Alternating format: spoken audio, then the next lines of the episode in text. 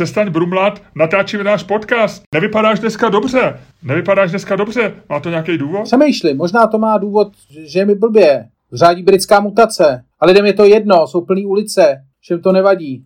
Dobře, já jsem si myslel, jestli, jestli třeba se nerozhodl, že, že budeš vypadat špatně, aby si eh, byl navočkovaný eh, jako senior, protože teď jsem četl případu v Americe, 35-letá a 40-letá žena se převlekly na Floridě za babičky a e, jeli se nechat navočkovat a byli odhalení.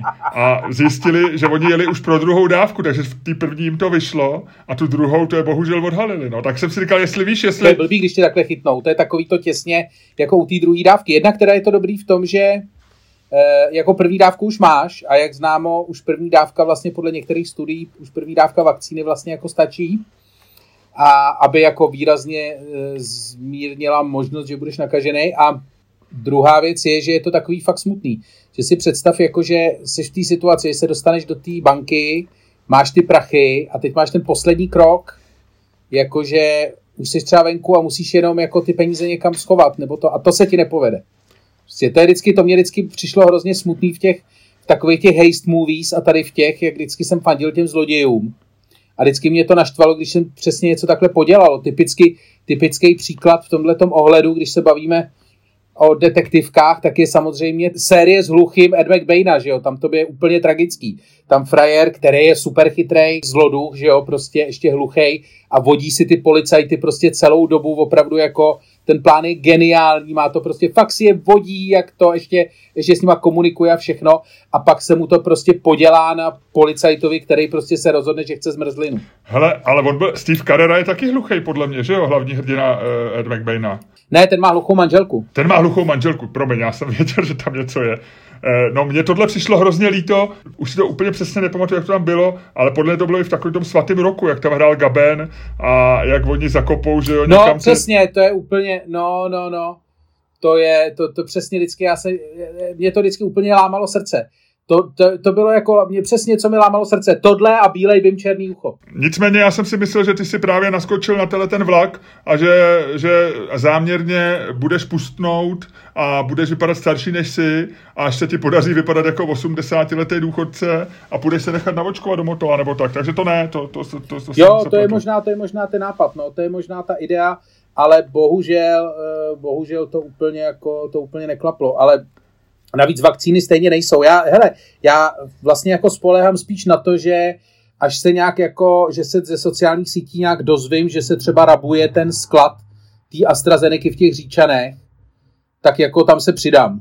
Jo, jo. Jakože to, to mi přijde takový jako efektní, ale jakože bych myslel, že předběhnu. Mě zajímá, co se stalo těm dvou eh, frajerkám, jakož museli jít na konec fronty a a tu druhou dávku dostanou až jako úplně poslední v Americe, nebo co je trest reálně? Upřímně řečeno v tom článku to není. Noviny píšou, že je kontaktovali a oni odmítli se do článku vyjádřit a bylo to Washington Post a pak to měli i nějaký agentury, myslím, že to myhlo i v českých novinách, takže nevím, ale myslím si, dokonce je možný, že nedostanou ani žádný trest, nebo že to se to veme jenom jako, jako nějaký eh, podvod, eh, ale nějaký malýho typu, že ani nepůjdou před soud. A upřímně si myslím, že jim tu druhou dávku dají, protože jednak eh, nejsou v tak hrozný krizi jako, jako, jako Česko nebo země v Evropě a není tam podle mě ta atmosféra takhle vypjatá, co se týče lidí, co pře, pře, předbíhají, protože to před předbíhání je v Americe celkem běžný. Tím, že oni jako důvěřují eh, tomu, že lidi nepodvádějí, tak eh, vím, co jsem čet a my jsme se o tom bavili, že stačilo v New Yorku přijít a říct, že jsi učitel a oni vlastně nechtěli, nepověřovali, že opravdu seš učitel. A když se zjistilo, že velké množství lidí tam přišlo bez, aniž byli učitelé, tak teprve potom e, rozhlásili, že budou aspoň na mátkově ověřovat, jestli ty lidi nelžou. Takže já si myslím, že asi, že to je spíš taková kuriozita a že tu druhou dávku dají a jak si správně řekl, já jsem stejně jako ty vystudoval vakcinologii na, na, na, na, na sociálních sítích. A Rychlokurs. Ne, já mám normální doktorát, já mám normálně, normálně plný, plný studium. Jo. No, a, uh, takže ty stojil, to, to je pravda, protože ty stojil na Facebooku i na Twitteru. Ano. Já to mám jenom z Twitteru, a, takže já mám jako, já mám večerní, večerní neprezenční Tak oni říkají, že jedna dávka by tě měla, nebo po, zatím se ukazuje, že protože v Británii je jednou dávkou dneska navočkovaných, že 20 milionů lidí skoro, a oni odložili tu druhou druhou dávku a z těch navočkovaných první dávkou prakticky nikdo nezemřel, což znamená, že ty můžeš být pozitivní, ty můžeš být infekční, ty dokonce můžeš mít lehký průběh, ale měla by tě ta jedna dávka v podstatě na stejnou dobu jako ty dvě dávky eh, ochránit před tím těžkým průběhem. To znamená, že, že ona asi neřeší tu epidemickou situaci jako celek, protože ty můžeš být dál infekční a můžeš normálně onemocnět. Na druhou stranu asi to řeší jako tvůj osobní problém, že ti úplně nehrozí, že skončíš nemocnici. No to je spíš problém těch nemocnic, že jo, co si budeme říkat. Já si myslím, že když míříš v těžkém stavu do nemocnice, tak je to hlavně problém tvůj a, a až teprve potom problém ty nemocnice když vemeš poslední uh, volný lůžko, což už je dneska realita, tak, ty, tak je to problém těch za tebou, že jo, dost. No. je to takový to, jak když eh, seš na letišti a máš e, stříbrnou nebo zlatou kartu od nějaké aerolinky a lístek do turistické třídy a ona ti říká, jo, ještě tam mám jedno v biznisu, tak já vás, já vás upgradenu. tak to je, seš ti podobný pocit ještě přivezou v horečkách a e, s dušením do nemocnice a sestřička říká, jo, jo, pan Čermák, ještě tam, ještě máme jedno, jedno lůžko. Je, počkejte, vy jste nějaký dlouhý. Ten pán za váma, kolik měříte? Metr 80. Tak pojďte vy, pojďte vy, pane Čermák, je mi líto, je mi líto, při, při, přijďte příště. Jak se ještě mluvil o tom konci těch filmů, tak eh, k té aktuální situaci ještě je, mně ještě vždycky přišla jiná věc. V historii nebo ve filmech nebo v knížkách vždycky strašně líto když někdo umíral úplně na konci války, jo, nebo, eh, nebo ještě po válce, jak jsou takový ty lidi, co, že, jo, že třeba vylez Japonec někde a ono už bylo rok po válce, on si myslel, že ještě je válka, protože to nevěděl a postřílel 20, 20 Američanů, protože si myslel, že ještě je válka. Nebo v Česku je hodně těch případů, kdy zemřeli v poslední den války, protože bylo pražský povstání 8. 9. května, kdy vlastně už je, byl formálně konec války. A mě jako klukovi vždycky bylo strašně líto, když jsem šel kolem těch pomníčků a znal jsem ze školy, že válka skončila 9. května, tehdy to ještě jsme se učili 9. A kdy tam bylo, že on 9. byl někdo zastřelený, jsem si říkal, to je pech, jako jo, ta válka byla no, jasně, trvala no. 6 let. Ne, je to jako, je to úplně šílený. Přesně, přesně. A, a stejný v těch filmech katastrofických, ty filmy katastrofický jsou podvodný v tom, a to já jsem zjistil teďko, že oni většinou končí ten slavný film od toho Sandberga je přesně takový, že oni končí, když se začíná očkovat, jo? že jede taková ta hollywoodská hudba, ty vidíš ty lidi, jak se dějí s tím vyhrnutým rukávem, u nás Andrej Babiš typicky a vedle něj ta, vedle něj ta veteránka, jo, a teďko ta kamera se zvedá nahoru a jede ta hollywoodská hudba a jedou titulky. A znamená to, že svět porazil pandemii. Hovno, hovno porazil. Takhle už se očkuje od, od prosince loňského roku. A budeme ještě čekat dva roky, my dva, než, než nás někdo očkuje.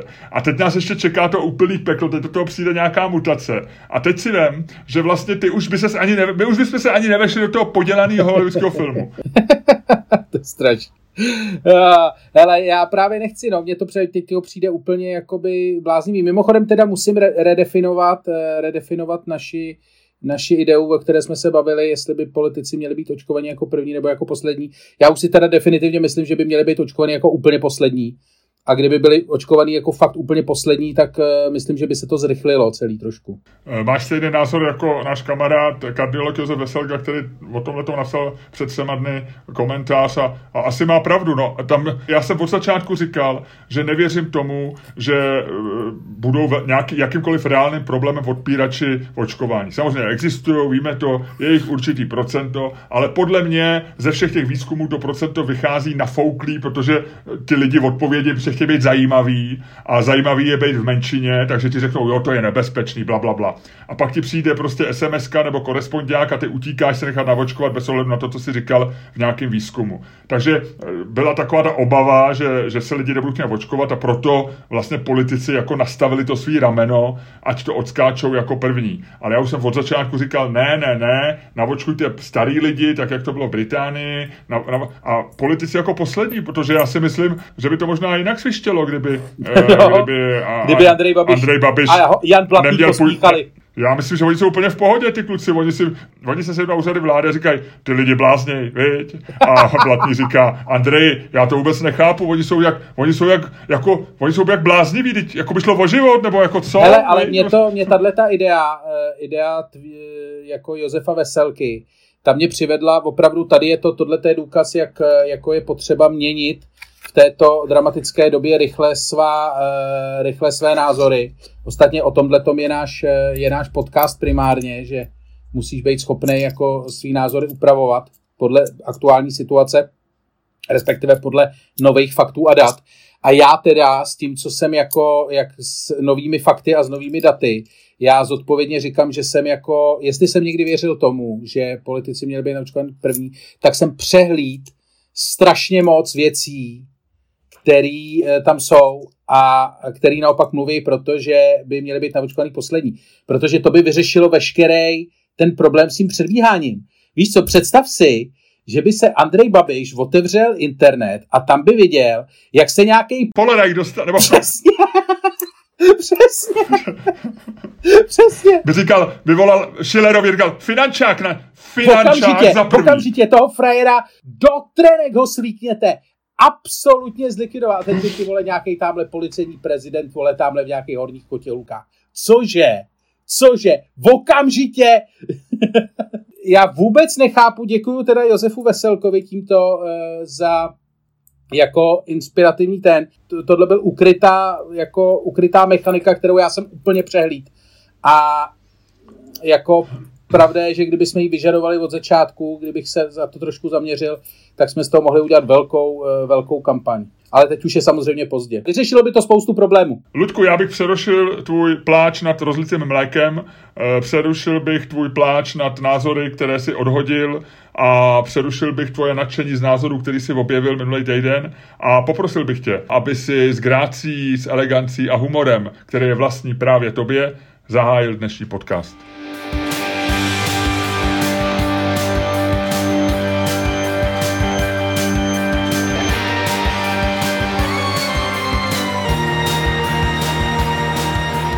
Dámy a pánové, vítejte u poslechu dalšího fantastického podcastu z dílny Čermák Staněk komedy. I dnes vás budou provázet, jako vždy, vaši oblíbení Luděk Staněk a Miloš Čermák. Luďku, teď si krásně zavrzal, já doufám, že se mi podaří nějak ze záznamu tohleto tvý vrzání dostat. Hele, ale řeknu ti, co nevíš, řeknu ti, co nevíš a tímto bych chtěl strašně poděkovat, protože jedna z věcí, kterou, já začnu ze široka, jedna z věcí, která se mi u tohoto podcastu stává a je to, nebo ještě začnu ze široka, ještě víc ze široka začnu. Jedna věc, která e, je zajímavá na mé spolupráci s Milošem Čermákem, je, že my jsme v mnoha ohledech velmi podobní jako uh, lidsky. Máme takový jako uh, super nápady, každý ze svého, ze svého ranku a každý jako uh, projektuje nějak jinak, ale máme super nápady a jsme absolutně jako tupí v tom je třeba dotahovat. Jo? To je jeden z takových jako věcí. A, a pak máme jako spoustu dalších věcí, které máme společný a pak máme několik věcí, které vůbec společný nemáme. Jedna z nich je, že Miloš je trošku neurotičtější než já, je takový hodně pintlich. Co, co, co, co, co, co, co, co jsi říkal? Jsi takový co, jako jak, trošku ne... Jak neuro... Jak neuro... Nešli mě. Prostě rád je eh, aby byly věci přesně a aby lidi byli přesný čas na přesném místě, když nejsou, je z toho nervózní a tak dále. Jako, což já nemám. Ne, neříkám, že je to špatně, neříkám, že je to dobře, jako oboje má něco a tady to je ta krásná věc, kdy se doplňujeme. A jedna jedna z věcí, ve kterých jsme absolutně rozdílní, je, že zatímco Miloš je vždycky dokonale připravený na eh, naši pravidelnou rubriku Řekni mi, co nevím, tak já to lovím vždycky na poslední chvíli a občas, to jste si asi taky všimli, na to i zapomenu. A je to samozřejmě jako hrozná chyba, já si ji uvědomuju, ale to je tak jako všechno, co s tím dokážu dělat. A Nicméně se ukázalo, že několik eh, našich posluchačů uh, už tuhle tu věc jako vycítilo a začali mi posílat tipy uh, na věci, které nevím a který mám Milošovi říct. A já jsem vám chtěl říct, děkuji vám za to moc, pokračujte, pokračujte, je to úplně fantastická práce. A třeba tip od Marka Minzbergera mi dneska zachránil tenhle podcast. Protože to, co ti eh, teď řeknu, ty nevíš, velmi pravděpodobně. A já jsem to nevěděl do té doby, než mi to eh, Marek Minsberger poslal v e-mailu na moji e-mailovou adresu ludek.staněk.gmail.com, takže tam prosím vás pište věci, který, který si myslíte, že by, že nevím a že neví ani Miloš. Zachráníte, jsou to takový taháky, kterými občas zachrání krk, jako třeba dneska. A tahle ta věc, kterou nevíš a kterou já jsem taky nevěděl, je úplně boží. Je úplně boží. A je fakt fantastická. 7. Eh, února bylo velký výročí. Eh, bylo to přesně 50 let eh, od chvíle, kdy byly na měsíci odpáleny dvě rány golfovým míčkem.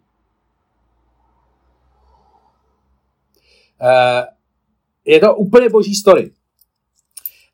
Před 50 lety přistála na měsíci Apollo 14 a v posádce, což byla jedna z těch eh, lodí tehdejšího jako velice rozjetého amerického, amerického kosmického programu, a v osádce, v osádce byl jistý Alan Shepard. A to byl chlapík, který mu se jako jedinýmu e, kosmonautovi na měsíci podařilo tam provozovat nějaký sport, protože ten člověk e, propašoval na palubu lodi dva golfové míčky a e, golfovou hůl a při výstupu e, na měsíc provedl dva odpaly. A teďko při, e, při jako tom výročí, e, při tom, tom 50. výročí, tak se našli lidé, e, třeba a takový Andy, Andy Saunders, což je Brit, který je specialista na uh, práci nebo respektive na technologické upravování fotografií. A ten člověk vzal tehdejší, tehdejší obrázky, uh, který Apollo 14 uh, eh, na měsíci udělalo a dokázal z nich výpočtem zjistit, kde ty míčky na měsíci ležejí. Respektive kam to, to odpálil. No jestli se najdou nebo ne, je samozřejmě na dalších, eh, na dalších výpravách, který na měsíci eh, který na měsíci přistanou, ale je to jako boží, fakt boží story. Normálně ten člověk našel z těch fotek, našel třeba, protože tam jsou, že jo, stopy, že jo, na měsíci stopy, otisk nohou. A on z toho otisku nohou poznal, kde Shepard při tom odpalu stál je to vzorný, vzorný e, golfový postoj, dvě nohy vedle sebe. A při e, započtení všech fyzikálních jevů, o kterých víme, e, velikosti a velikosti a váze míčku, tak prostě určil, kam ty dva odpaly, e, kam ty dva odpaly šly. Zajímavý je, že samozřejmě na, na měsíci jsou úplně jiné podmínky než tady, ale eh, zjistil, že eh, Shepard odpálil první eh, ránu přibližně 24 jardů daleko a druhou ránu, to už se jako rozmáh, ta šla jako 40 jardů daleko. Což je, což je jako super, super, super. Mně to přijde strašně málo, protože na, na měsíci je šestkrát menší gravitace, to znamená, že eh, ten vypeček byl asi složitější, ale zjednodušeně můžeme říct, že ten míček by měl letět šest, šestkrát dál, 26 metrů, to je skoro patování, že jo, no. Ale co se dá dělat? No tak asi, a mola, tak nikdo netvrdí, že Alan Shepard je nějaký špičkový golfista. Ví se, ví se, jaký měl handicap v té době, když byl na měsíci? to se neví, to se neví, ale uh, Saunders to v rozhovoru pro BBC komentoval slovy, že to považuje za velký úspěch, že na rozdíl od tebe On si myslí, že to je jako velký úspěch vzhledem k tomu, jaký jsou golfové podmínky na měsíci. Že má, tam podle mě problematický je ten skafandr, asi bych řekl hlavně, spíš než cokoliv jiného. No, nejenom to, on říká, že v podstatě, eh, že, no samozřejmě, skafandr je jedna z věcí, ale on vlastně přirovnal celý měsíc, se mi hrozně líbilo, jsem přirovnal celý měsíc k jednomu velkému, neupravenému Eh, bankru plnému kamenů. a jako z toho, v, to, v těchto těch podmínkách odpálit prostě 40 jardů je... Asi jo, jako... asi dobrý. Mně se na tomhle, Ludku, líbí jedna věc a podle mě tady ta historka dokazuje eh, genialitu Stanleyho Kubricka, protože ten, jak známo, celý tohle to režíroval, eh, američani nikdy na měsíci nebyli, to je celý film. A Stanley Kubrick je slavný právě tím smyslem pro detail, tím smyslem pro naprostý úplný minimalistický věci. A vem si, že ten člověk vymyslel, že nechá jakoby propašovat Alena Shepherda ve, ve Apollo 14 golfový míčky. Jo, taková, řeklo by se blbost. Vlastně nedůležitá, pro tu konspirační teorii nedůležitá. A on stejně nelituje toho. A měl na to jeden rozpočet, on asi nedostal víc peněz, on asi neřekl neřek v NASA, chtěl bych, no, chtěl bych o milion dolarů víc, uděláme tam golfový míčko. Oni řekli, kašli na to, prostě udělej tam normálně kulisy, všechno přistaneme, odletneme, je to. Ale ne, typický Kubrick, nelituje námahy, nelituje prachů a udělá takovouhle takovouhle parádičku. Já, já jsem vždycky... Takovýhle krásný detail, viď? Já Kubricka miluju, ten je, on je boží. Prostě. Jenom, no. jenom měli bychom, já bych tohleto rád uzavřel, uh, aby bylo naprosto jasno, já jsem to říkal v jardech, uh, eh, 40 jardů je 36,5 metrů, 24 jardů. Hovorově je jard jako metr v podstatě. A 24 no. jardů je 22 metrů, tak jenom, aby bylo aby to bylo úplně jakože čistý. Ale já mám pro tebe vlastně, ti můžu ze svý ošatky, my jsme si oblíbili slovo ošatka, tak ze svý ošatky, ze svý ošatky věcí, které ty nevíš, vytáhnu taky jeden kosmický fakt a řeknu ti, že já jsem byl teďko eh, hrozně pyšnej eh, na lidstvo zase. Víš, že já jsem, že občas mi veme taková ta, taková ta pícha, že třeba jdu po ulici a koukám na psy a říkám, čubíte vy hovada, jak jsme přistáli na měsíci, nebo víš, jako a teď jsem byl hrozně pišnej, jak se podařilo e, nám, e, lidstvu, e, já vždycky to trošku přivlastním, jo? Jako když se, když se stane nějaký průser, třeba vybouchne Temelín, tak říkám, nebo ten nevybouch ještě, ale Černobyl, nebo Fukuyama v Japonsku, nebo něco, tak říkám, to oni, jo? Ale když se něco podaří, jako, tak říkám, my jsme byli na měsíci, víš, jako my lidi, ne američani, nebo tak. No tak my jsme přistáli na Marsu se sondou Perseverance, a jsem z toho úplně nadšený, jo, to je prostě ohrom. Koukal jsi na, koukal jsi na přímý přenos? Na přímý přenos jsem se nekoukal, protože by to uteklo, ale díval jsem se mnohokrát na záznam a já to mám vlastně ještě okoředěný tím, že můj dobrý kamarád, angličan, eh, byl v týmu, eh, který dělali software a byl šéfem týmu, který, eh, který vlastně pokazili přistání toho Beaglu asi před, já nevím, deseti nebo patnácti lety, jak se nepovedlo přistání té sondě EU a schořela. Jo, jo, a teď vlastně to, oni říkají, že taky to bylo všude v médiích, že tohle bylo těch, že je to těch sedm minut hrůzy, co prožívají ty inženýři, protože vlastně všechno to, co oni deset let, dva, deset let předtím dělali, dělali a programovali ten, ty dva miliony řádků kódu, tak všecko musí fungovat úplně přesně a nemůžou vlastně, jediná chyba, oni nemají žádný plán B, ani druhý pokus, vlastně všecko musí klapnout, aby, aby ta sonda přistála přesně tam a ne, nerozbily se všechny ty kamery a tak. Takže to je úplně famózní úspěch a já jsem z toho opravdu byl na to pišnej. Ale četl jsem o tom článek a to je to, co ty nevíš, který byl strašně vtipný a byl vlastně byl o tom, že ten tým, který na tom pracoval, a to je eh, v JetPL, což je Jet Propulsion Laboratory, což je institut nebo ústav, který je v rámci NASA a jsou to takový ty frajeři, kteří vymýšlejí přesně tyhle ty věci, které se týkají eh, prostě pohybu sond jak se, kdy se zapnou kdy, jaký motory a tak. No ale oni vlastně ten poslední rok, kdy na tom nejvíc pracovali, tak byli celou dobu na home officeu kvůli pand- pandemii. To bylo to poprvé, kdy takhle velká mise a, vši- a oni to připravovali doma v kuchyni a tak a, byli, dělali přes Zoom ty porady.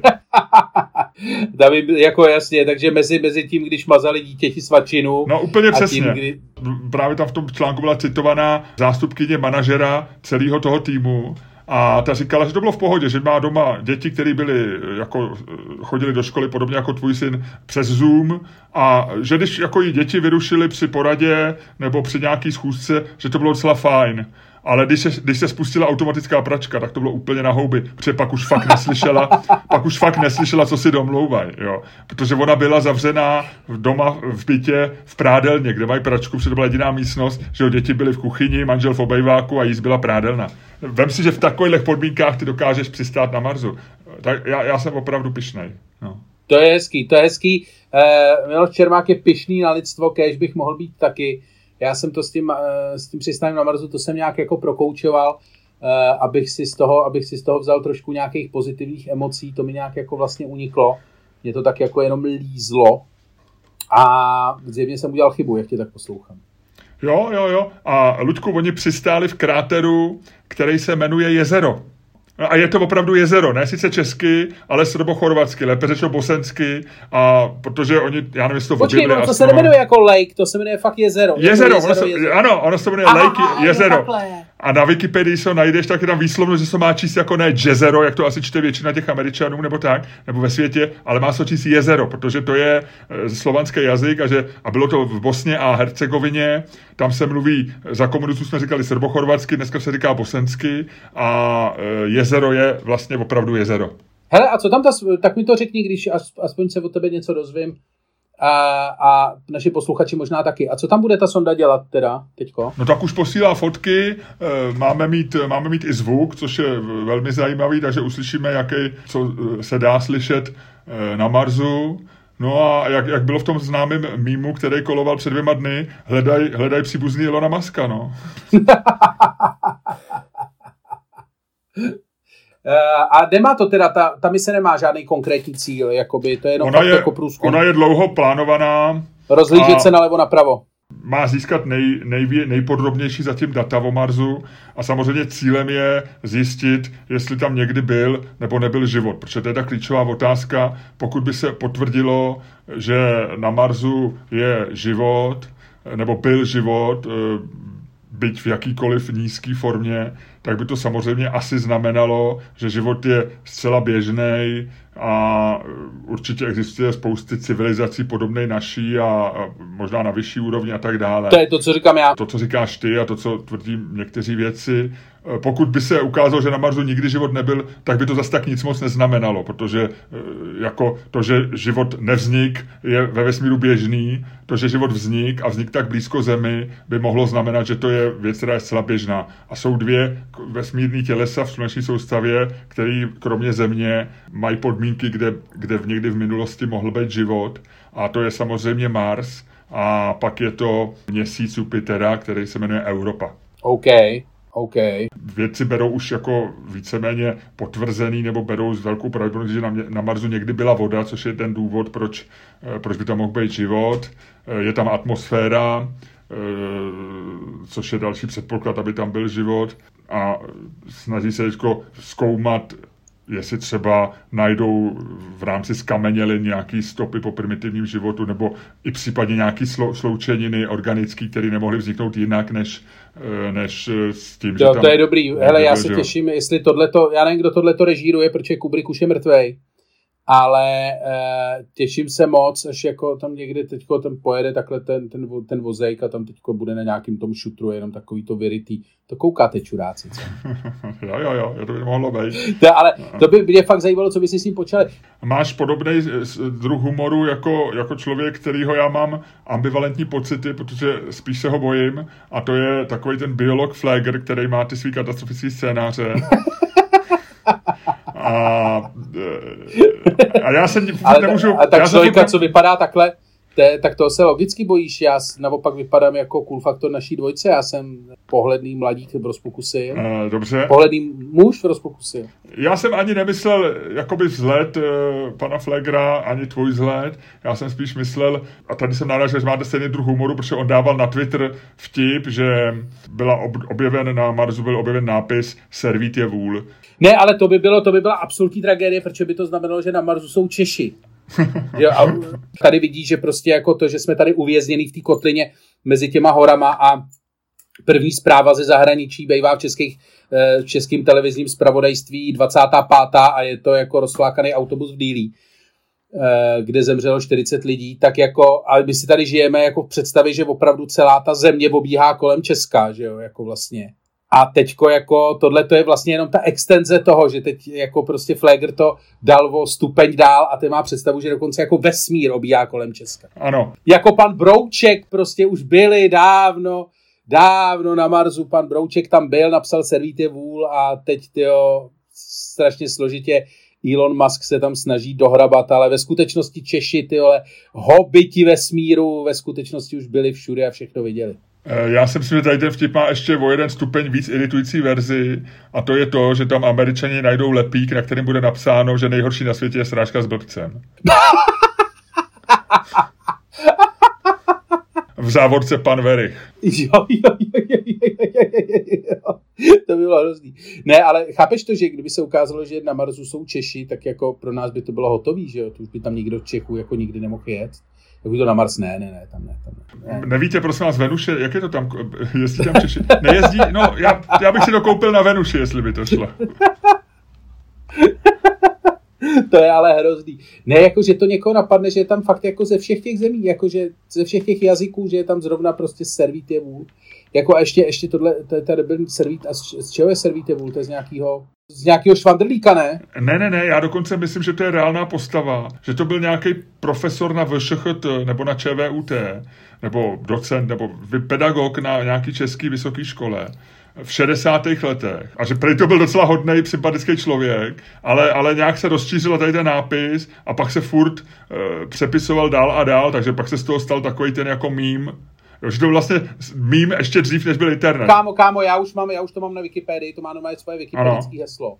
Takže jak to je? vůl je nejznámější česká latrinálie. No. To je anonymní nápis umístěvaný zejména na veřejné toalety. V 60. letech 20. století se tento nápis začal objevovat nejprve v rámci recesistické pomsty studentů, avšak později se rozšířil i mezi lidi, kteří původně označenou osobu neznali a byl šířen do celého světa.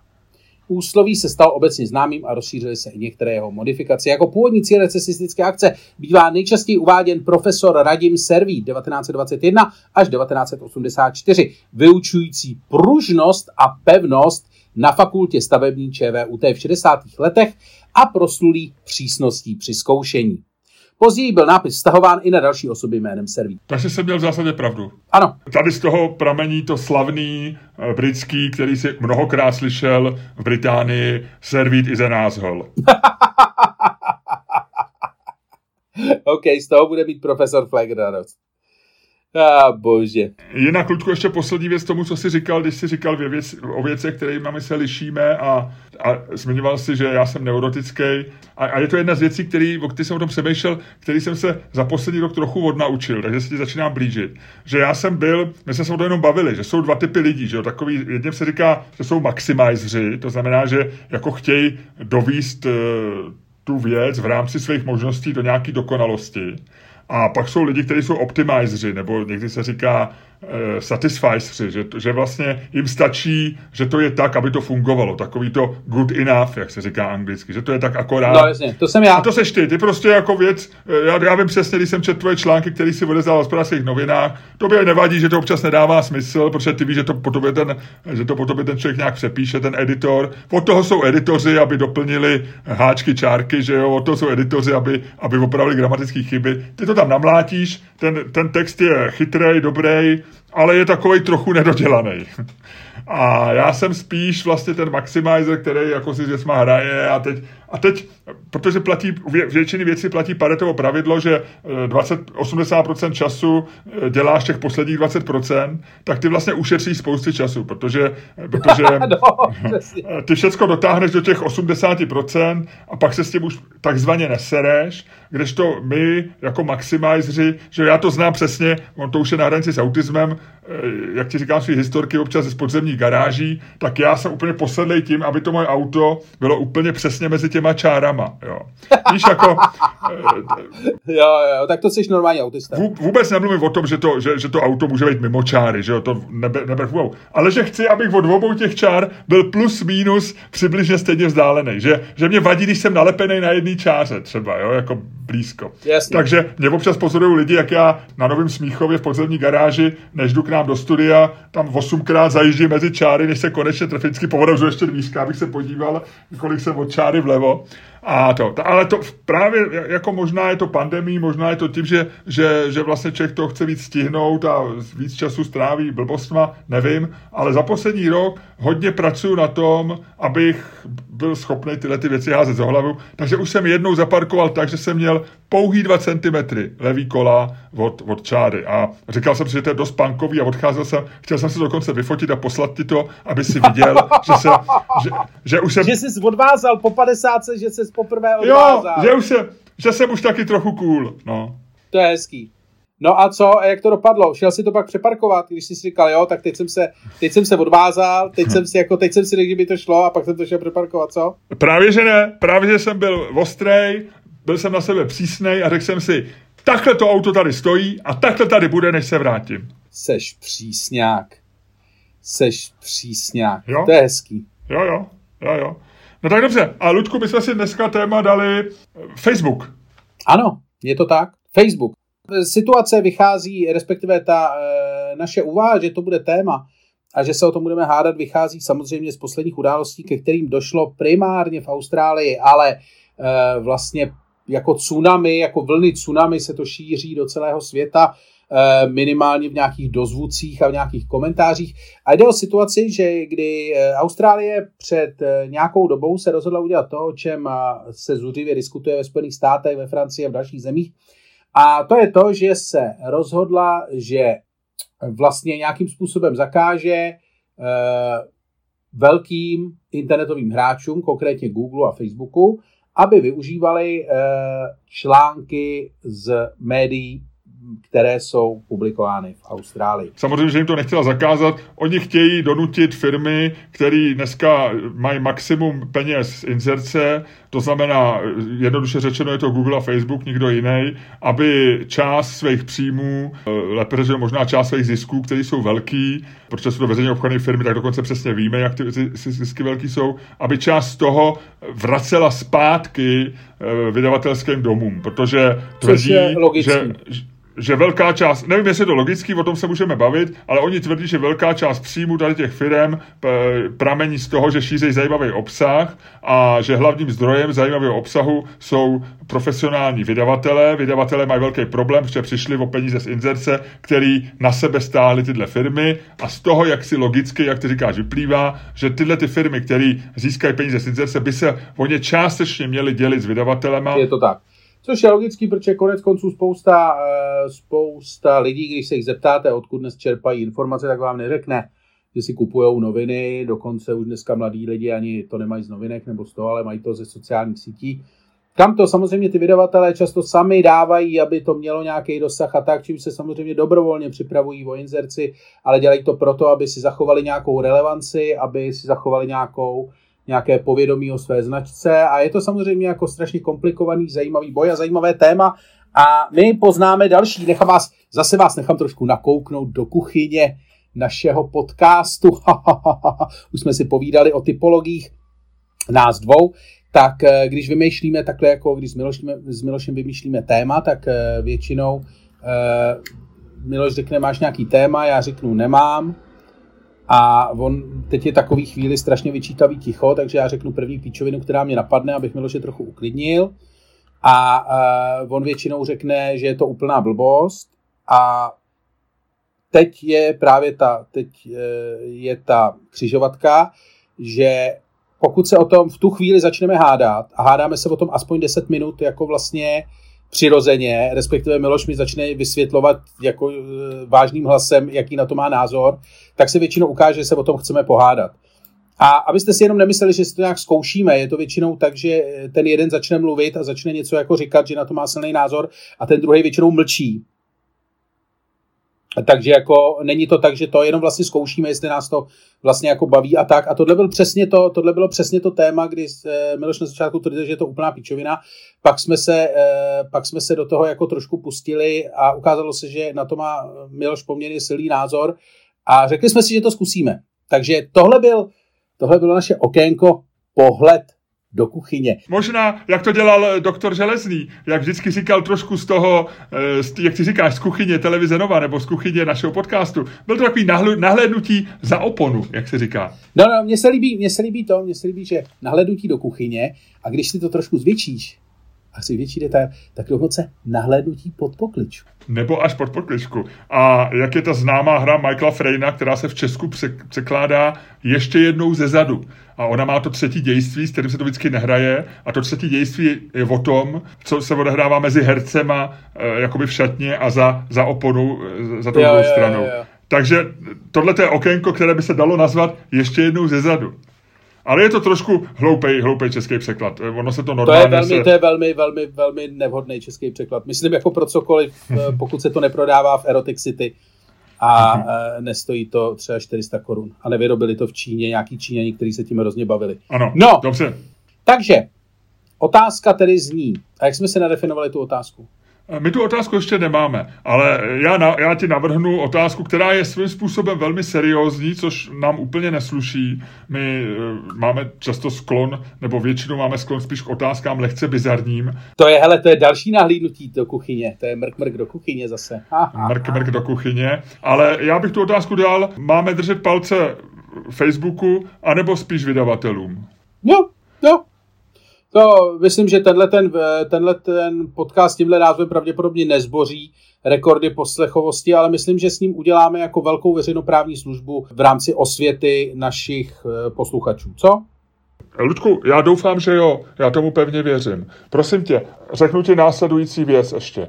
Jenom detail, když už, na, když už dáváme lidem nahlídnout takzvaně do kuchyně, tak eh, Dneska to vlastně vaříme úplně bez pokličky, člověče. Dneska to vaříme úplně bez pokličky. dneska, dneska je to taková ta kuchyně, co je dneska mo- moderní, eh, že je vlastně otevřená kuchyně. Jo, že jo, to vlastně je normálně, to je prostě kuchyně, kuchyně, karpíčková kuchyně, tam prostě seš a Karpišková, nebo i, Pole, i Polerajch to má v tom, v tom, v svým, v tom svým novém podniku, nebo v tom uh, vedle, že jo, next door, uh, vedle, vedle Imperialu, tak tam mají taky, že můžeš koukat celou dobu, jak ti kuchař No, připravuje. ale tady jdeš rovnou, Eh, tady si vybíráš, v kuchyni si vybíral. Jo, a ty myslíš ještě tu kuchyni, Kuchyň, kuchyň. že se opravdu, To byl úplně retardovaný koncept. tam, tam se opravdu díváš pod pokličku, máš pravdu, tam se díváš No. pod pokličku. No.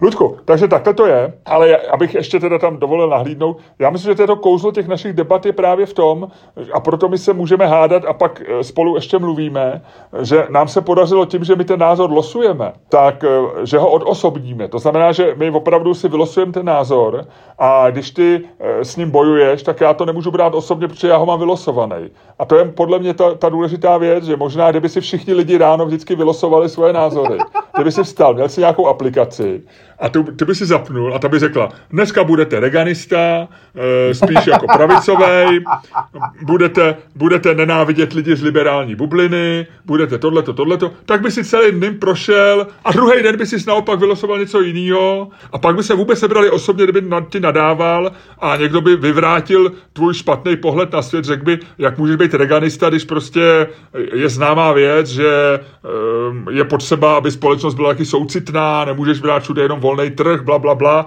A ty bys řekl, OK, možná máš pravdu, nevím. Druhý den by se probudil a nalosoval by si něco jiného. Řekneme si zítra, by byla. Řekneme si zítra, chytráku.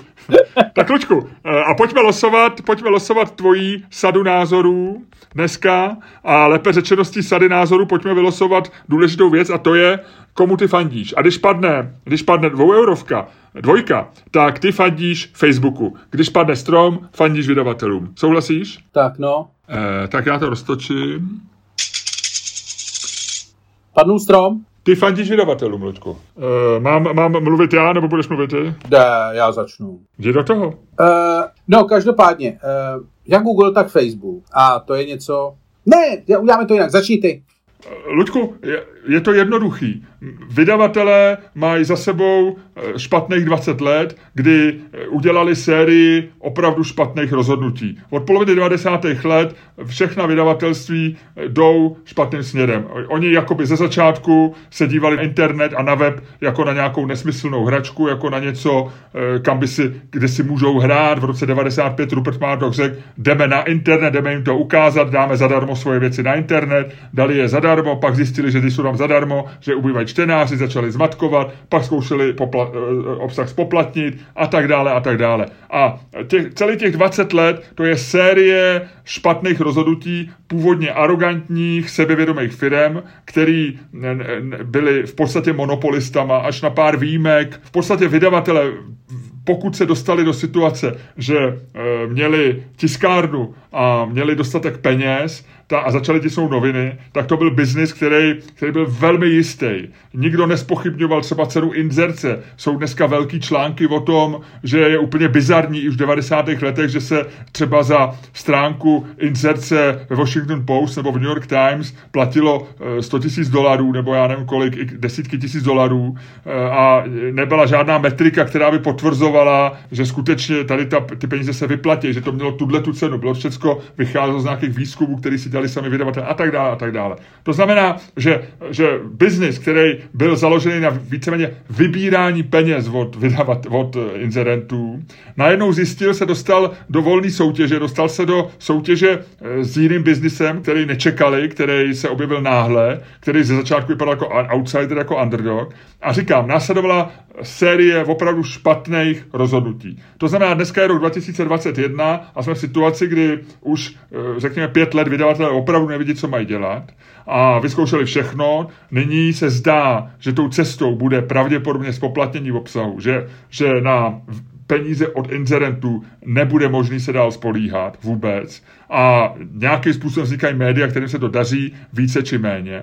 Nicméně jako komplex určitě, jako média, takzvaný klasický média, rozhodně přestanou existovat. A v této situaci si najednou e, vydavatelé vzpomněli a berou si jako spojence politiky, paradoxně, který byli vždycky jakoby jejich odpůrcema a vytváří jakýsi politicko-vydavatelský establishment a říkají, my chceme nějaký peníze, protože Google a Facebook, ano, berou dneska, když to sečteme, nějakých 90%, 80-90% veškerý inzerce. Tyhle ty dvě firmy vemou všechny peníze na, na, na planetě, eh, nebo aspoň na té západní polokouli, na západní, v západní civilizaci, eh, který dají inzerenti do médií, tak 70-80% z toho si veme Facebook a Google. Vydavatelé říkají, to je strašně nespravedlivý, teď my jim dáváme náš obsah a oni zneužívají náš obsah. Tak to není. Oni, eh, tyhle to, to, jsou, to jsou platformy a ano, souhlasím s tím, že získali, získali neuměrný vliv ve společnosti. Teď se to ukázalo v souvislosti s Trumpem a s, de, s deinstalací Trumpa a s tím, jak nejdřív Trump dominoval některým platformám. Deinstalace, co je to za slovo deinstalace? Eh, hele, to je součást mého narrativu. Ani do hajzlu. Prostě používám slova, které jsou, které jsou eh, prostě chytrý, no, nech, nech mě bejt. Takže ano, souhlasím s tím, že technologické firmy zejména Google, Facebook, pravděpodobně Apple, Amazon, mají dneska velký vliv, mají nezdravý vliv na společnost, ale rozhodně eh, tím hlavním problémem není vztah k vydavatelům. Eh, já si myslím, že my se musíme smířit s tím, že vydavatelé odcházejí a že čím dřív ty velký zkrachujou a čím dřív ty velký ztratějí svůj vliv a ztratějí definitivně nějakou naději na nějaký pomyslný peníze, který by mohl dávat Google a Facebook, tak tím to bude líp pro ně, tím to bude líp pro zaměstnance těch vydavatelů. A rozhodně to není tak, že když zkrachujou a když se změní tady to rozložení, že by zmizel kvalitní obsah. To je taková ta mantra e, lidí arrogantních, kteří si myslejí, my jsme zaměstnanci eh, v takzvaných klasických médií, my budeme vytvářet klasickou, dobrou, solidní žurnalistiku. Ne, tak to není. Ten, ta poptávka je konstantní po solidním obsahu a samozřejmě vznikne nějaký nový, nová krajina pro biznis, ve který si musí najít místo ten, ten obsah a najde si ho, protože ta, ta poptávka po dobrém obsahu stále bude. Nebude uměle nafouklá, nebude nezdravě přifouklá penězma, penězma inzerentů, který nevěděli eh, nebo netušili, eh, jaký mají reálně vliv, protože v digitálním světě se o pozornost lidí bojují inzerenti jinak a jiným způsobem, ale se to přesně změřit tuhle tu hru vydavatelé před 20 lety vědomně vzdali a podcenili a teď už to nedoženou. To znamená, že v tomhle konkrétním sporu já jsem absolutně, nebo jsem na straně Facebooku, Google, protože si myslím, že vydavatelé nemají eh, vůbec žádný nárok na peníze z toho e, svého obsahu, který vytvářejí. Ať si ho vytvářejí dál, ale to, že se sdílí na Facebooku, to jim nedává nárok na ty peníze. Tečka, děkuju. E, chceš, chceš něco, Luďku, chceš něco říct, anebo celý ten podcast uzavřeme už teď? Uh, promiň, já se, já se rozbíhám. Já se teďko rozbíhám uh, k obrovský ráně, k obrovskému, k obrovskému, ty jsi na ten basketbal, k obrovskému jako fantastickému zavěšení. Danku se říká. Danku a bude to vypadat na konci přesně tak, že já mám takhle ruku na tom míči, ten míč je v koši já prostě plavu vzduchem a kolem mě uh, jsou fleše blesku. Já to vysvětlím takhle. Myslím si, uh, že nemáš pravdu. Ten důvod je v podstatě jako velice jednoduchý. Ty jsi uh, použil takové věci, jako že udělali špatný rozhodnutí, že posledních 20 let uh, se plácají od nikud nikam, že začali soutěžit s jiným biznisem to je pravda, to je samozřejmě všechno pravda. Nicméně musíš si uvědomit, že, a nevím, jestli je to dobře nebo špatně, ale je to jasný fakt. Eh, velký média, velký mediální domy, díky tomu, že měli tuhle tu obrovskou sílu a dojili ty inzerenty, ať už prostě vlastně z dnešního pohledu, že, že nebyla žádná metrika na inzerci, to nebyla nikdy pořádná. Ale eh, ty média se staly vlastně jako nějakým pilířem eh, toho systému, ve kterým my fungujeme. Mohl si se spolehnout, že když politik krat, tak ses v novinách druhý den, když u toho někdo chytil, dočet, jak krat, proč krat, že krat, co ukrat, co mu za to hrozí a tak dále a tak dále. Potom podle jednotlivé kvality médií to mělo nějaké zabarvení. Byly média, které ti tvrdili, on vlastně nekrát, to byly ty média, ty strany, ze kterých on byl. Pak, byly, pak jsou bulvární média, který říkali, on to krát pro svoji milenku, my jsme ji vyfotili. A to už, ale to už jsou pak jako jednotlivý, jednotlivý ty. Ale základ té věci je to, že prostě je někdo, kdo prostě sleduje politiky, jestli kradou. A ty informace nějakým způsobem Eh, nějakým kvalitním nebo nějakým prostě kvalitním způsobem eh, dává mezi lidi. Tím kvalitním způsobem myslíme všechny takové ty jako klasické žurnalistické postupy, které jsou uh, okopírované z Ameriky a který stojí na nějakých věcech typu jako měl bych toho člověka mít nahranýho, měl bych mít dva zdroje, mám nějakou integritu a tak dále. Komplexní věc ale nějakým způsobem jako eh, časem eh, vysoustružená prostě tím časem jako takový to, že je to, že je to vlastně tím časem vytlačený do nějakého prostě tvaru, který už je silný a pevný. Nemusí se nám všem líbit, možná není ideální, možná jsou v něm někde nějaký, eh, nějaký vzduchový bubliny, ale prostě jako je to věc, která, na který to jako stojí, je to ten shooter kterejte. Zatím, Luďko, mluvíš úplně mimo ne, téma. Ne, ne, ne, ne, já úplně se mimo téma. Já se připravuju. A ty se uklidni, já se tam dostanu. Chci říct. Myslíš, že se tam dostaneš ještě v tomhle podcastu? A nebo budeme točit další čtyři díly, kde budeš vyprávět o historii médií a o důležitosti médií v moderním chci světě? Chci říct, chci říct, ty demente, dobře, budu se s tebou bavit tak, jak chceš. Chci říct, že tohle to nikdo uh, z Facebooku, z Google ani z dalších nedělá.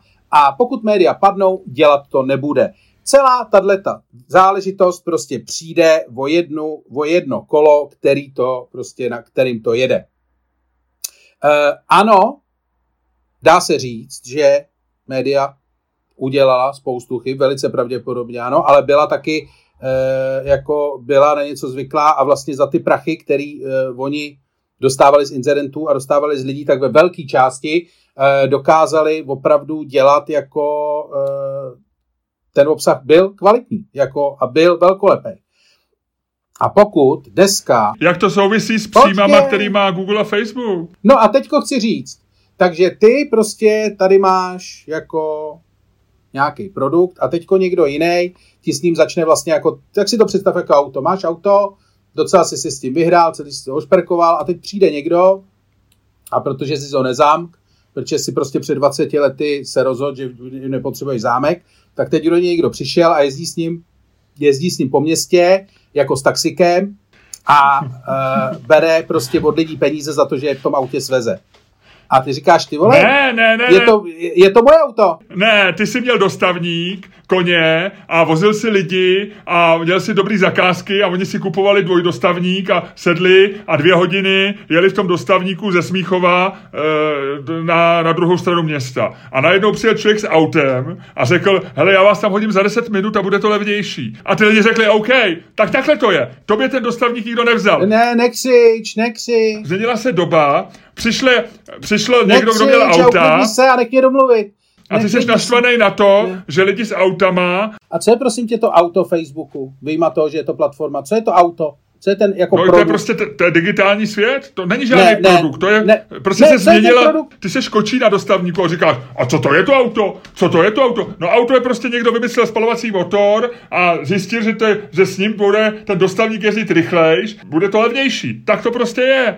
Prostě změnily uh, se podmínky pro ten biznis. Uh, ale Přišlo něco nového. Ty si sám řekl, že Facebook ani Google nejsou média, že to je platforma. Nejsou, jasně, to jsou, je to platforma. A teda, jaký vlastní obsah Eh, Google a Facebook vytvářejí. Vyjma, žádný, vyjma, vyjma postů nějakých dementů. Žádný. A když teda, Ale... když teda média, počkej, počkej, a když jim teda média nebudou žádný ten obsah dodávat. Uh... Oni jim ho nedodávají, oni jim ho nedodávají. Oni, média, využívají tuhle tu platformu. To je no. jako kdyby, kdyby automobilky začaly chtít peníze po majiteli silnic, že po nich jezdí. Rozumíš? Je to, jakoby, tady ten požadavek chtít peníze od Facebooku a Google je jakoby postavený na hlavu, protože to je infrastruktura, kterou využívají média proto, aby sdíleli svůj obsah.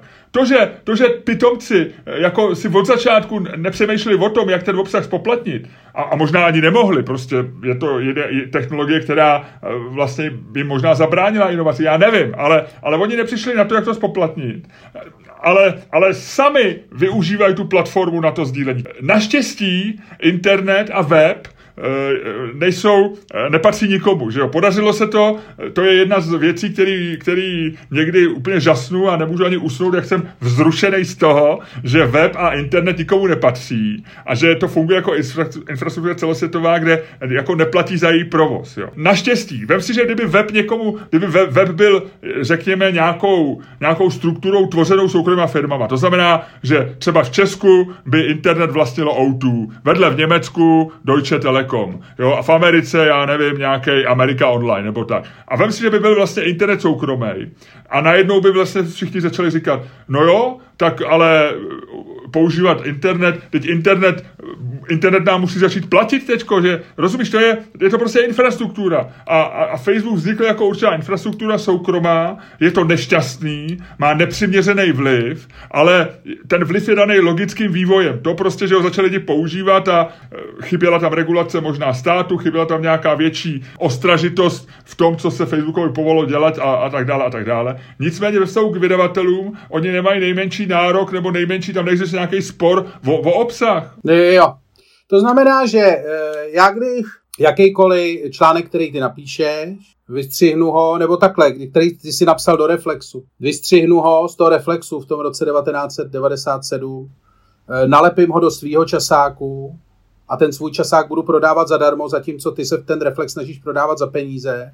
Uh, ty, ty tak... porušíš moje, na, na to je zákon o autorských právech a ten platí stále, samozřejmě tohle dělat nemůžeš ale ve chvíli, tak jako může, já nevím, vydavatel, pro kterého jsem pracoval, teďko pracoval jsem na textama, protože si na základě smluv, který měli pracovní a tak dále. Ty jsi mu podepsal smlouvu, no, ve který, no. ve který se všechno vlastně vzdáváš, což eh, ty média jako vlastně nikdy neudělali, že jo?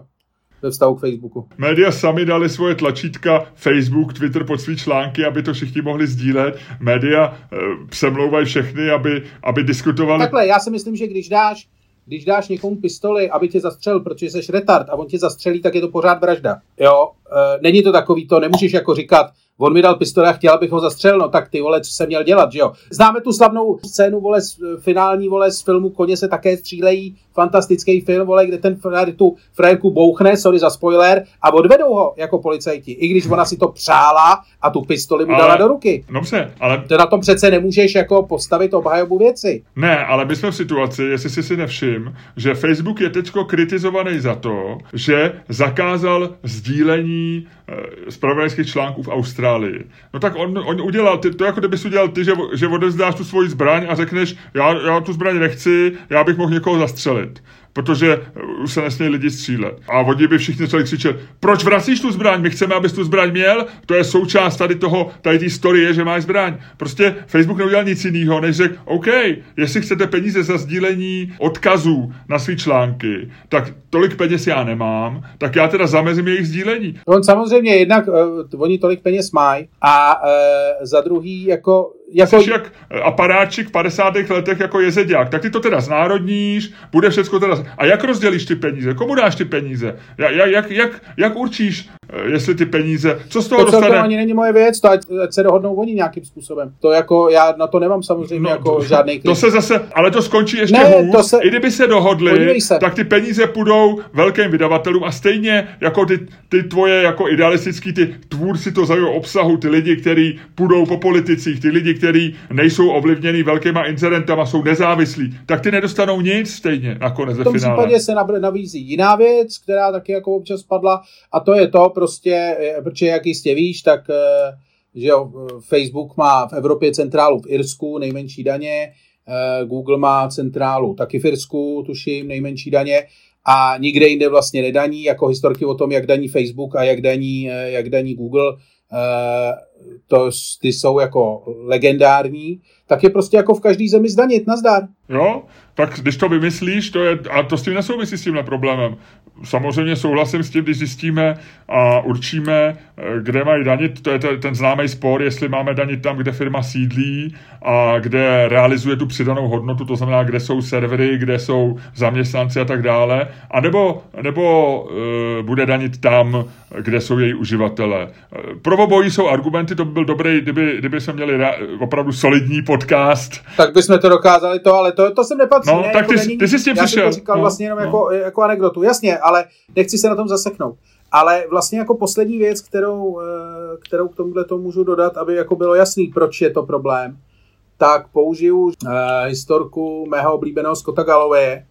Uh, Já jsem čekal, kdy ho vytáhneš. On to, on to popisuje, že jo, protože on uh, v jednom z, ze starších podcastů vysvětloval, nebo říkal anekdotu o tom, jak byl v bordu New York Times a navrhoval přibližně před 20 lety v té době, kdy kdy ty média podávali tu pistoli k těm Googlům a těm Facebookům, aby je zastřelili, tak eh, navrhoval v podstatě nějakou jako alianci vydavatelů, bla, bla, bla, bla, bla.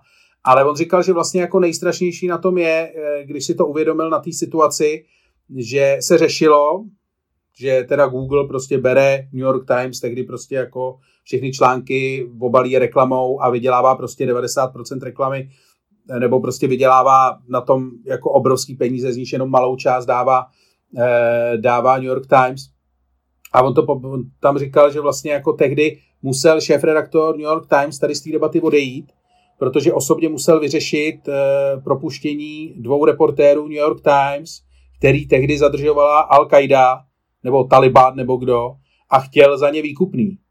A on říkal, to je ta situace, kdy ti dojde, jak jako bizarní to je, že prostě ty tady děláš prostě obsah, tady ti jako frajeři, jako váleční reportéři, který ty platíš, ty jim platíš letenky, aby se tam dostali, platíš jim prostě plat, aby jako všechno, oni riskují pro tebe, napíšou článek, ten článek prostě veme Google a vydělá na něm raketu a pošle ti z té rakety jako e, nějaký drobný. Takhle funguje Ludku svět. Prostě e, oni měli, New York Times měli ve 20. století velikou jízdu, kdy měli 20% e, ziskovou marž, 20% zisku každý, e, každý ne, rok. Já no, jako jasně, byly to jiný doby. Jeli si krásnou velkou jízdu a v té době měli peníze na to, aby nicméně měli svý zpravodaje, nicméně... aby měli 10 zpravodajů v Bejrutu, 10 zpravodajů v Africe a tak dále. Ale, ale ty, ty můžeš, to jsou soukromé firmy. Já teďko, ty můžeš já dělat teďko, to, teďko, na co máš peníze. Teďko, to, co teďko, si můžeš dovolit. Ti, uh, ano.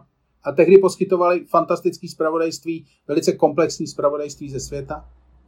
A jasně ne, v době, kdy nebyly internety, nebyly sociální sítě a každý, eh, každý ten na mobil eh, netočil, ale my všichni víme, jak vypadá prostě jako rozbitý spravodajství pomocí prostě uživatelských videí z nějaký tý, vidíš, 20 záběrů, jak něco vybuchlo a vidíš to dřív, než to má televize a vidíš to rozhodně dřív, než to mají noviny, ale pak, když se potřebuješ opravdu dozvědět, co se děje v nějaký strukturované podobě, tak jako stejně přiběhneš jako k nějaký z těch velkých mediálních značek, aby ti to fakt vysvětlila. To je jako takový to, že Ale... jsi za hrdinu na sociálních sítích, že se tam všechno dozvíš dřív, že ten produkt je daleko lepší a je to to auto, není to ten dostavník, ale ve finále, když opravdu potřebuješ něco vědět a potřebuješ se něco dozvědět, tak prostě se stejně vrátíš k br- s brekotem k mámě.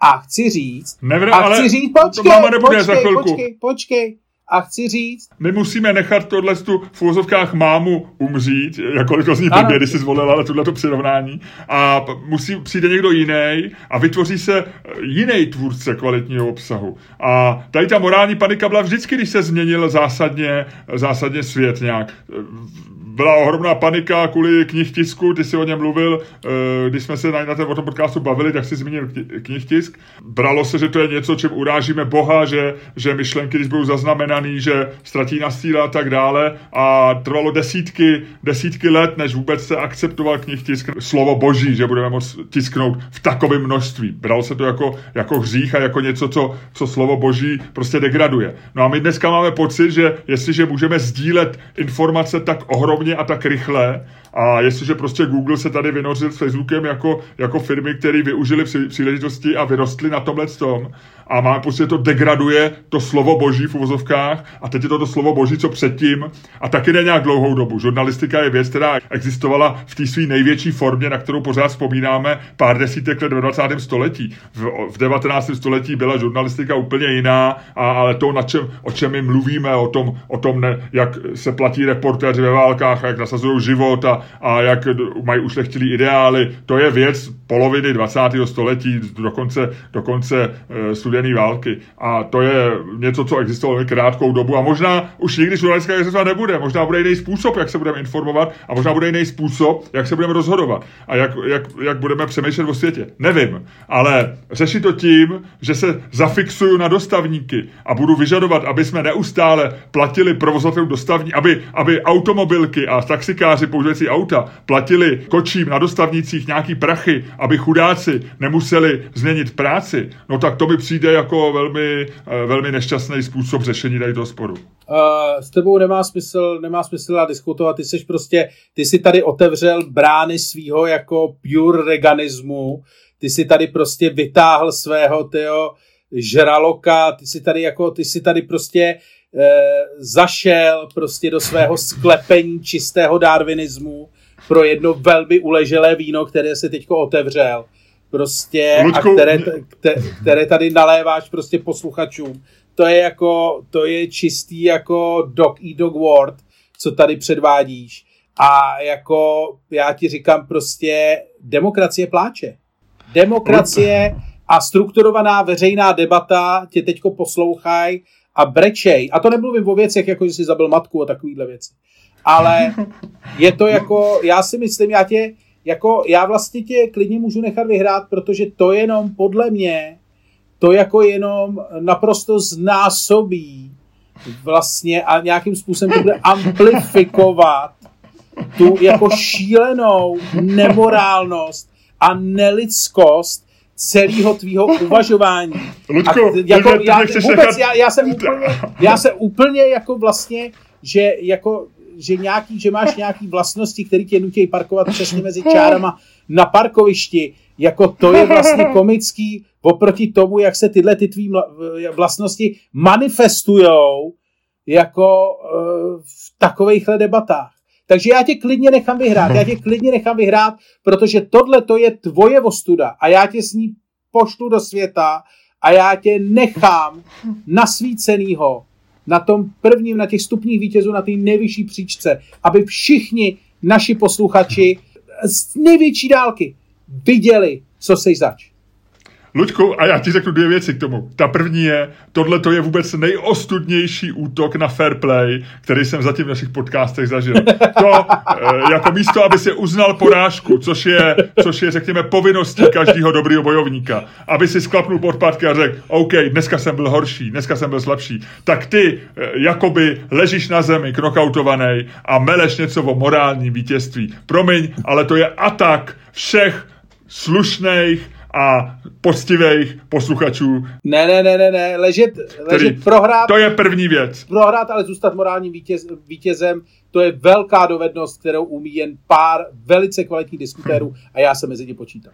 A za druhý, abych navázal na overturu e, celé tady ty debaty, kdy jsem mluvil o tom, že my si své názory losujeme a nejsou osobní. Chci ti jenom říct, Luďku, mě nemůžeš urazit a zůstáváš mým kamarádem. A mám tě stále rád A to je možná ta dobrá příležitost, abych pln lásky k tobě, k tvým názorům, který jsi si vylosoval a k res- v respektu k mým názorům, který jsi si vylosoval já. A třeba ano. to zítra bude naopak, abych je poprosil. Ano, ano, ano. Je to, je to tak. Je to v podstatě, loučíme se jako dva hippíci, kteří e, spolu v High Ashbury v San Francisku v době, kdy média tradiční média zažívala absolutní vrchol a kdy stránka v New York Times stála jako, eh, jako auto, nebo možná jako dvě, nebo jako dostavník, já nevím. Tak prostě v této době my jsme dva hippíci, kteří k sobě vlastně necítí nic jiného než lásku. A stejně tak k celému světu a eh, ke všem našim posluchačům. Ano. A teď tě poprosím, aby se plnule navázal na tuto větu a ukončil dnešní podcast.